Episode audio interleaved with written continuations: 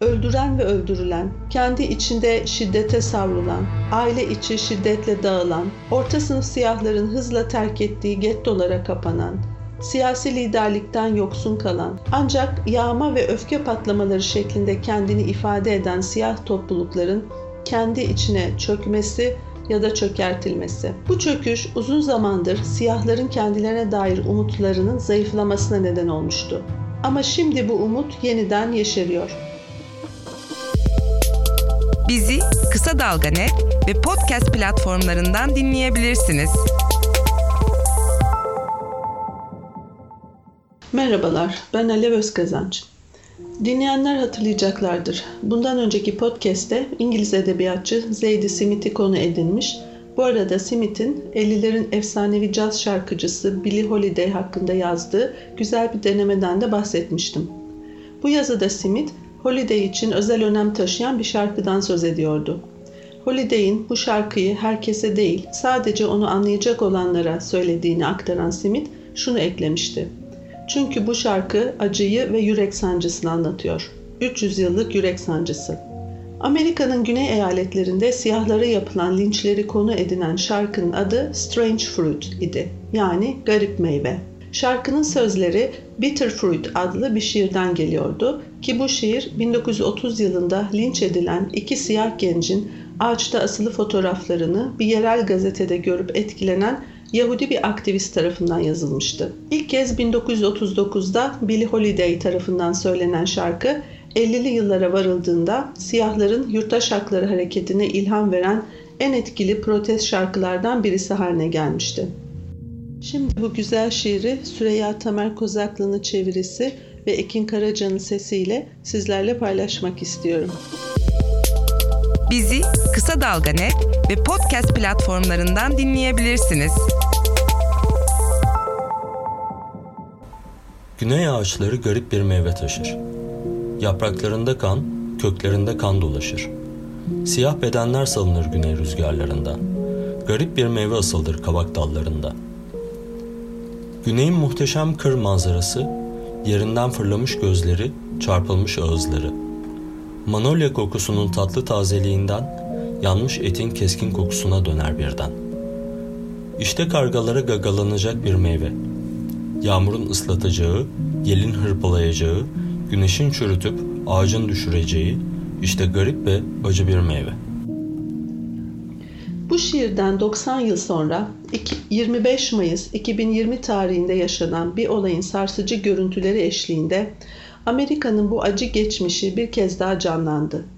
Sosyal medyadan tüm dünyaya yayılan dehşet verici görüntüde beyaz polisin George Floyd adlı siyah adamı 8 dakika süreyle dizini boğazına bastırarak öldürmesine tanık olduk. Bir garip meyve daha dalından düştü.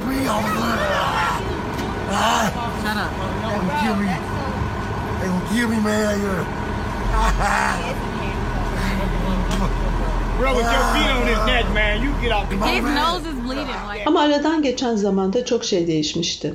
1930'lu yıllarda sadece şiirlere ve şarkılara yansıyan keder, 50'lere gelindiğinde siyah yurttaş hakları hareketiyle birlikte büyük bir isyana dönüşmüş ve önemli kazanımlar elde edilmişti.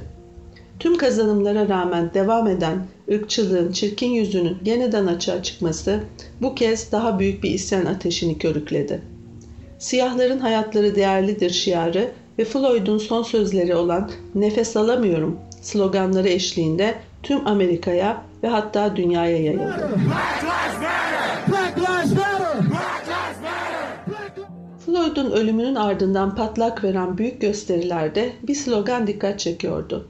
Defund the police, yani polise kaynak ayırmayın. Bu sloganın ne anlama geldiğini daha tam anlayamadan gelen bir haberle daha da afalladık. 7 Haziran tarihli bu habere göre Minneapolis yerel yönetimi Floyd'un ölümünden sorumlu olan polis teşkilatını ilga etmeye karar vermiş ve topluluk merkezli alternatif bir güvenlik modeli geliştirileceğini duyurmuştu. Yerel yönetim başkanı Minneapolis'te ve Amerika'nın başka kentlerinde polisin topluluklarımızın güvenliğini sağlayamadığı açığa çıkmıştır diye ifade ediyordu. Bunu izleyen günlerde New York, Atlanta ve başka birkaç yerde daha göstericilerin bir takım taleplerinin kabul edildiğini gördük.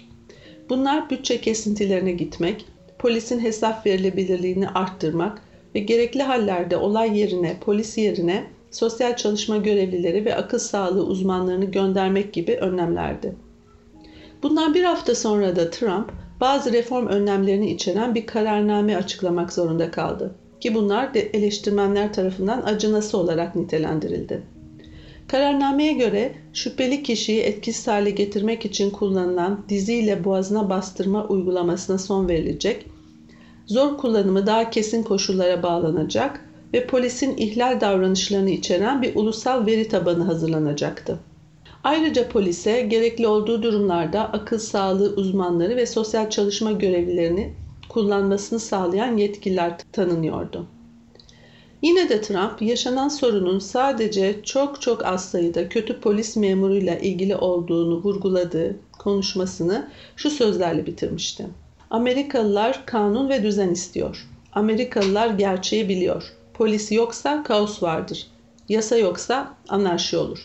Peki bu inanılmaz görünen şeyler nasıl mümkün olmuştu? Polise kaynak ayırmayın talebi aslında gösterilere öncülük eden Black Lives Matter hareketinin temel taleplerinden biri olarak uzun zamandır vardı. Aslında polis reformu ile ilgili talepler 2015'ten itibaren BLM hareketinin yaklaşan başkanlık seçimleri sürecine dahil olmasıyla birlikte merkez siyaset düzeyinde bile yankılanmaya başlamıştı. Hatta polis reformu Obama döneminden beri gündemdeydi ve polise anti-ırkçı eğitimler vermek, siyah polislerin sayısını arttırmak, beden kameraları yoluyla polisin davranışlarını denetlemek, polisin yerel topluluklar ile iletişimini güçlendirmek gibi bazı konularda adımlar atılmıştı. Ne var ki bu reform uygulamalarının başarısızlığı bugünkü daha radikal taleplerin öne çıkmasını sağladı. Öyle ki örneğin Minneapolis Polis Teşkilatı söz konusu yeni reform uygulamalarını başarıyla gerçekleştiren bir birim olmasına rağmen George Floyd vakası önlenememişti. Floyd protestoları sayesinde daha da görünür olan Black Lives Matter yani BLM hareketi hakkında biraz daha bilgi vereyim. BLM siyahlara yönelik polis şiddetinin yanı sıra genel olarak ceza sistemindeki ırkçı eğilimlere karşı mücadele eden bir hareket. Hareket 2012'de bir siyah genci öldüren polisin beraat etmesine tepki olarak sosyal medyada Black Lives Matter hashtag'i ile başlatılan kampanya ile yola çıkmış ve sonraki süreçte yaşanan benzeri çok sayıda öldürme olayları üzerinden giderek büyümüş. Öyle ki günümüze gelene kadar binlerce gösteri ve etkinlik düzenlenmiş. 3 genç siyah kadın tarafından kurulan hareket, özellikle genç kadın ve queer siyahları da kapsamasıyla dikkat çekiyor. Hareket, suça sıfır tolerans politikasına son verilmesini, polisin topluluk denetimine alınmasını ve zor kullanımının sert kurallara bağlanmasını talep ediyor.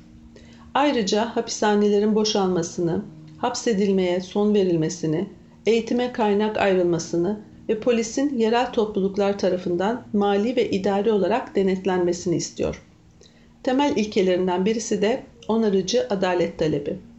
Gördüğümüz gibi buradaki mesele sadece polisin bütçesinin kısılması veya başka yerlere ayrılması ile ilgili olmayıp daha genel olarak ceza sistemiyle ve asıl olarak hapishanelerle ilgili bir mesele. Bu meselenin protestolar sayesinde beklenmedik şekilde gündeme yerleşmesi Amerika'da uzun yıllardır süregelen ve hapishanelerin ilga edilmesini hedefleyen ilgacı hareketin geri plandaki gücünü fark etmemizi sağladı.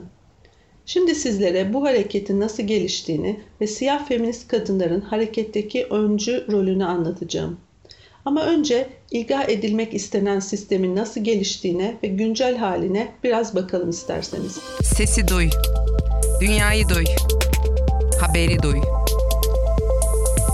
Kulağınız bizde, kısa dalgada olsun.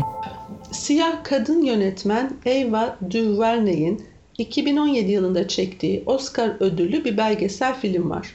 Adı 13th yani 13. madde. Amerikan Anayasası'nın 13. maddesine atıf yapan ve ilgacı hareketin perspektifini yansıtan bu film, hapishane sisteminin nasıl başından itibaren ırkçılık ve adaletsizliklerle iç içe geçmiş olduğunu ortaya koyuyor. Hikaye, uzun süren kanlı iç savaşın ardından 1865'te anayasada yapılan 13. madde değişikliğiyle kölenin ve angaryanın ilgasıyla başlıyor. Ne var ki Amerika'da kölelik ve zorla çalıştırmanın kaldırıldığını söyleyen bu madde önemli bir istisna koymuş ve hükümlülerin ceza olarak zorla çalıştırılabileceğine hükmetmişti.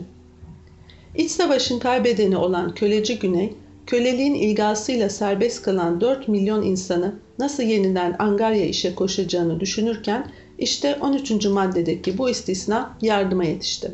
Böylece binlerce siyah, serserilik, aylaklık gibi uyduruk suçlar isnat edilerek hapsedildi ve savaş sonrası ekonomisinin yeniden canlanması için zorla çalıştırılmaya başlandı.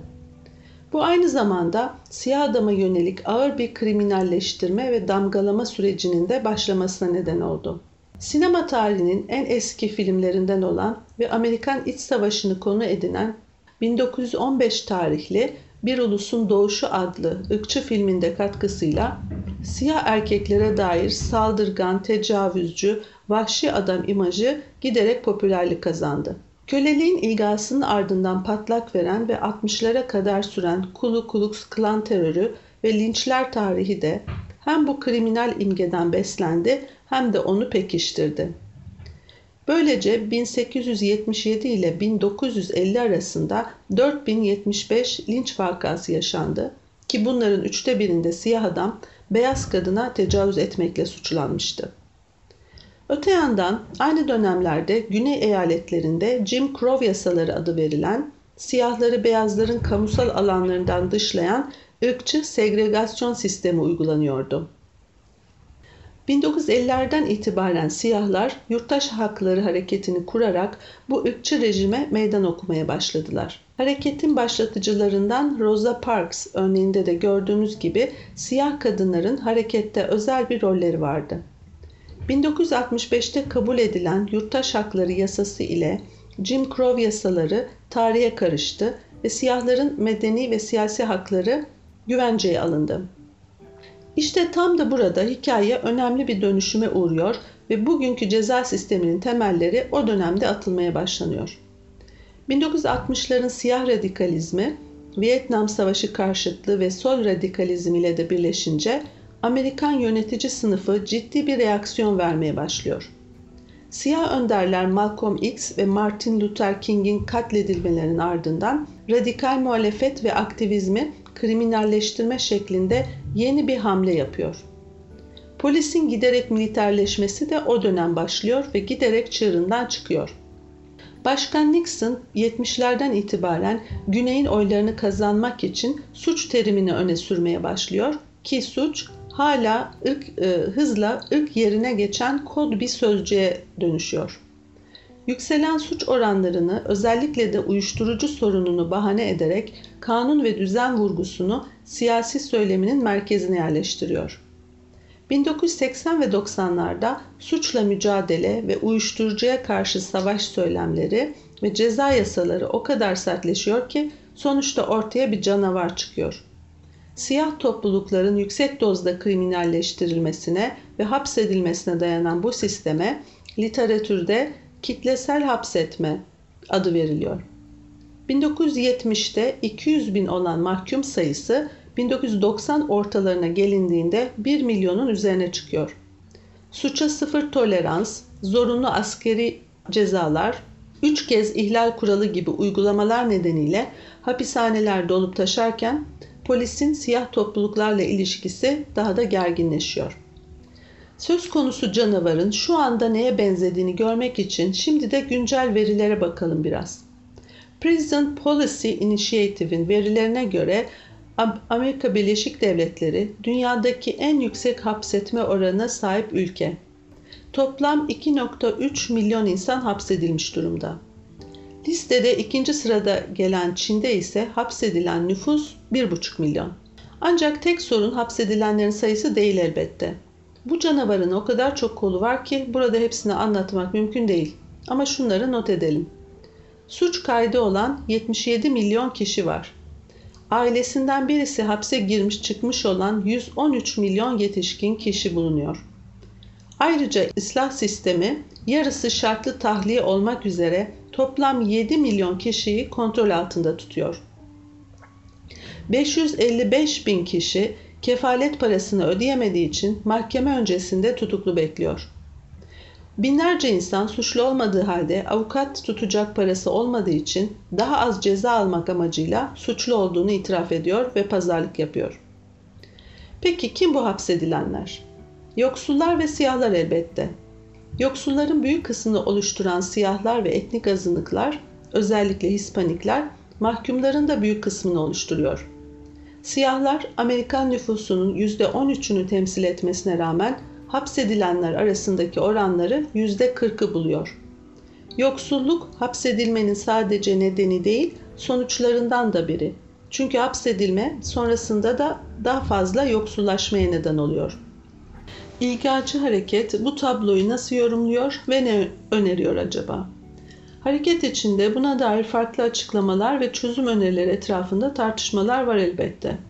Örneğin madde kullanımının aşırı cezalandırılmasının ya da küçük suçlarda hapis cezaları verilmesinin yıkıcı sonuçlar doğurduğu konusunda görüş birliği var. Ve çoğu kişi taş kokainin yasallaşmasını savunuyor. Ama bunun hapishane popülasyonunu azaltmak için yeterli bir etki yaratmayacağını söyleyenler de var. Ya da sorunun özel hapishanelerin açılması ve mahkum emeğinin kullanılması olduğunu düşünenler olduğu gibi, bunun ancak çok az sayıda mahkumu kapsayan daha tali bir mesele olduğunu ileri sürenler de var. Ayrıca çözüm olarak önerilen bazı şeylerin, örneğin insanları yerel topluluk denetimine sevk etmenin de gerçek bir çözüm olup olmayacağı tartışılıyor. Nihayet cinsel suçlar ve şiddet suçlarına dair tartışmalar da konunun en hassas yönlerinden birisi. Bazıları hapsetme dışındaki çözümleri sadece şiddet suçları ve cinsel suçlar dışındaki fiillerle sınırlı görürken, başkaları bu suçların da kapsanması gerektiğini savunuyor. Peki nasıl oldu da aşırı görünen bu fikirler birdenbire bu kadar popüler olabildi? Yakın zamana kadar çok marjinal görünen bu fikirlerin beklenmedik bir şekilde ve güçle gündeme gelmesi, toplumsal mücadelelerin nasıl mucizevi dönüşler ve kırılmalarla ilerlediğini gösteren çok güzel bir örnek oldu aslında. İlgacı hareketin de tarihsel olarak böyle ilerlediğini görüyoruz. Bunu anlatmak için şimdi önemli bir siyah feministin hikayesine dikkatinizi çekmek istiyorum. Hem ilgacı hareketin hem de siyah feminizmin en önemli isimlerinden birisi olan Angela Davis'in hikayesine. Angela Davis, Yurttaş Hakları döneminin ikonik isimlerinden birisi. Hem Komünist Parti üyesi hem de Kara Panterler ile bağlantılı olduğu için devlet tarafından hedef alınan, 1970'te açılan ceza davasında tutuklanınca tüm dünyada dayanışma çağrıları yapılan, John Lennon ve Rolling Stones'un hakkında şarkılar beslediği bir feminist aktivist. Aslında Davis 1970'lerden itibaren hapishane sanayi kompleksi denen kavramı geliştirdiği halde bunun hakkında kitaplar yazdığı ve taban örgütleri kuran birisi olduğu halde Floyd protestolarına gelene kadar neredeyse unutulmuştu. Ya da aşırı fikirlere sahip eski moda komünistlerden birisi olarak görülüyordu. Son olarak onu 2016'da Trump'ın seçiminin ardından düzenlenen kitlesel kadın protestosunda konuşmacı olarak görmüştük. Bugünlerde ise Davis ve onun gibi daha eski ilgacıların adı yeniden gündeme geliyor. Davis 1997 yılında Ruth Wilson Gilmore ve Rose Brass ile birlikte Critical Resistance adlı örgütü kurarak kökenleri 1970'lere kadar geri giden ilgacı düşünceyi yeni koşullarda yeniden canlandırdı. Amacı hapishane sanayi kompleksini yok etmek olan Kaliforniya merkezli bir taban örgütü bu. Bu örgütün 1998'de düzenlediği bir konferansa beklenmedik bir şekilde binlerce kişinin katılmasıyla birlikte hapishane karşıtı hareket yeniden tetiklenmiş oldu. Yani bugünkü parlamanın gerisinde bu hareket ve bu kurucu isimler var. Hareket 1800'lerdeki köleliğin igası hareketinden esinlenerek kendini igacı olarak adlandırıyor. İgacılar, hapishane sisteminin çoğu reformcunun söylediği gibi bozuk bir sistem olmayıp, aksine tam olarak kendi amacına uygun işlediğini savunuyorlar. Devletin tehlikeli olarak gördüğü insanları, özellikle siyahları, yoksulları ve göçmenleri kontrol etmek, onları etkisiz hale getirmek amacına. Örgüt ise kendi amaçlarını şöyle sıralıyor. Kaliforniya'da yeni hapishanelerin inşasını durdurmak, polis şiddetini izlemek, hükümlü ve eski hükümlülerle eğitimler yapmak. Ve nihayet en temel hedef ise şu, ekonomik, sosyal ve politik sorunları çözmek üzere kapatma ve gözetime dayanmayan sahici bir güvenlik için gerekli kitlesel hareketi inşa etmek. Angela Davis, Floyd olayından sonra verdiği bir söyleşide, "Bugüne kadar bu çeşitlilikte ve kapsamda ve bu kadar uzun süren gösteriler yaşanmadığını, bu seferkinin büyük umut verici bir gelişme olduğunu belirtiyor. Buna rağmen daha önce de dönüşüm umutlarının çok arttığı dönemler olduğunu, ancak sonrasında yapılan reformların radikal potansiyelin gerçekleşmesini önlediğini söyleyerek uyarıda bulunuyor. Ayrıca Minneapolis polis binasının yakılması ya da sömürgeci adamların heykellerinin kaldırılması gibi eylemlerin çözüm olmadığını, asıl değişimi sağlayacak olan şeyin örgütlenmek, emek sarf etmek ve toplumları nasıl dönüştüreceğimize dair yeni düşünce biçimleri geliştirmek olduğunu vurguluyor." Haber podcast'le buluştu. Kısa Dalga Podcast. Kulağınız bizde, Kısa Dalga'da olsun. Şimdi de Davis'in yanı sıra onunla birlikte çalışan başka bir siyah kadından da bahsetmek istiyorum. Ruth Wilson Gilmore, 30 yıldır İlgacı hareketin önde gelen taban örgütleyicilerinden ve teorisyenlerinden birisi. Kaliforniya'da hapishane sistemini analiz ettiği ve direnişleri anlattığı Golden Gulag adlı kitabında ve gittiği her yerde İlgacılığın temel ilkelerini insanlara açıklıyor. İlgacılık sadece hapishane sisteminin ilgasını savunmuyor, bunu mümkün kılacak gerçek değişimi talep ediyor diye vurguluyor. Yani toplulukların gerçek ihtiyaçlarının karşılanmasını, eğitime, sağlığa, barınma ve işlere kaynak ayrılmasını, suça zemin oluşturan asıl toplumsal zararların giderilip hayati desteklerin sağlanmasını. İhtiyacımız olan şeyler iş, iyi okullar, sağlık hizmeti, özellikle akıl sağlığı hizmeti, danışmanlar, sosyal çalışma görevlileri ve aramızdaki ihtilafları gidermek için gerekli olan onarıcı adalet pratikleridir, diyor. Hapishaneyi insan kategorileri yaratıp bunların bazılarını ölüm riskine daha açık kılan ırkçı sistemin ve insanlıktan çıkarma sürecinin bir parçası olarak değerlendiren Gilmore, çözüm olarak dayanışmayı öneriyor. Hapishane sorunu üzerinden giderek devlet karşıtı yeni bir durum yaratabiliriz, diyor.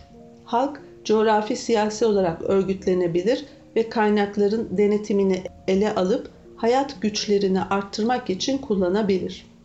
İlgacı hareketin en tartışmalı yönlerinden birinin kadına şiddet ve cinsel suçlar meselesi olduğunu söylemiştim. Davis ve Gilmore'un birlikte kurdukları örgüt, Inside adlı başka bir siyah kadın kuruluşuyla işbirliği içinde iki hareketin kesişim alanını güçlendirmeye çalışıyorlar. Siyah ve renkli kadınların ve transların kurdukları Inside, kadına şiddetle mücadele eden mevcut hareketleri profesyonellik tuzağına düşmekle, kurumsal şiddete dair siyasi eleştiriden uzaklaşmakla ve giderek daha fazla ceza sistemiyle işbirliği yapmakla eleştiriyor. Angela Davis'in Inside tarafından düzenlenen bir konferansta önerdiği gibi, hem hapishane sanayi kompleksine karşı çıkan hem de renkli kadınları şiddetten koruyan, yani ırk ve cinsiyeti birlikte dikkate alan bir yaklaşım, bu iki hareketi birbirine yaklaştırıyor.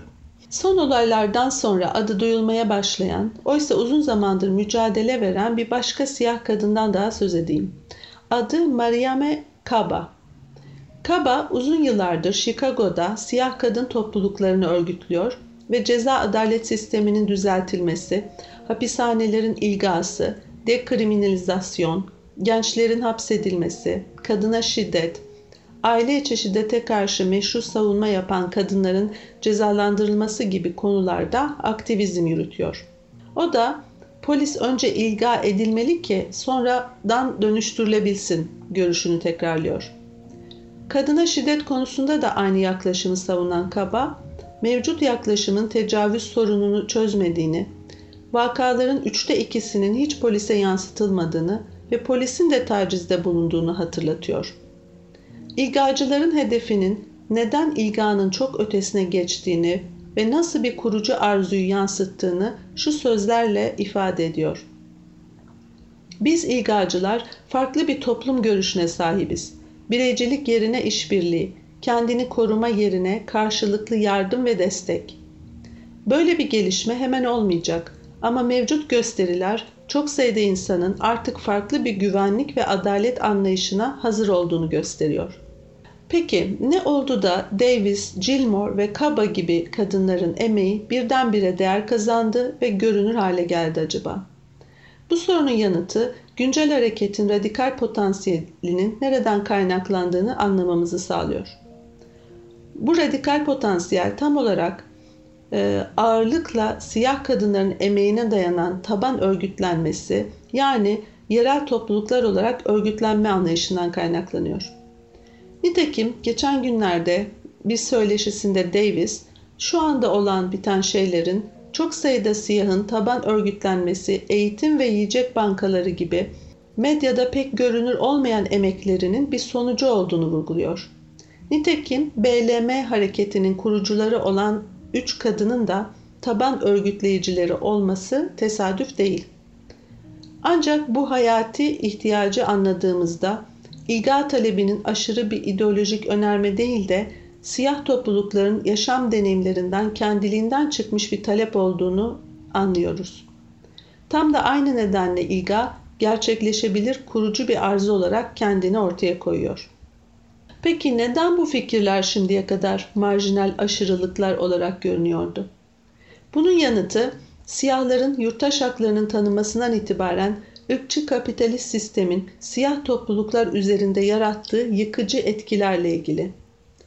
Kriminalleştirilen, kitlesel olarak hapse tıkılan, yoksulluk, evsizlik ve sağlık sorunlarıyla boğuşan, uyuşturulan, deliren, öldüren ve öldürülen, kendi içinde şiddete savrulan, aile içi şiddetle dağılan, orta sınıf siyahların hızla terk ettiği gettolara kapanan, siyasi liderlikten yoksun kalan, ancak yağma ve öfke patlamaları şeklinde kendini ifade eden siyah toplulukların kendi içine çökmesi ya da çökertilmesi. Bu çöküş uzun zamandır siyahların kendilerine dair umutlarının zayıflamasına neden olmuştu. Ama şimdi bu umut yeniden yeşeriyor. Genç erkeklerin suça yönelmelerine, hayatta kalmak için güçlü adam olma arayışlarına ya da nihilist öfke patlamalarına karşı ilk kez şimdi siyah kadınlar önderliğinde yaşam, topluluk ve dayanışma değerleri yeniden canlanıyor.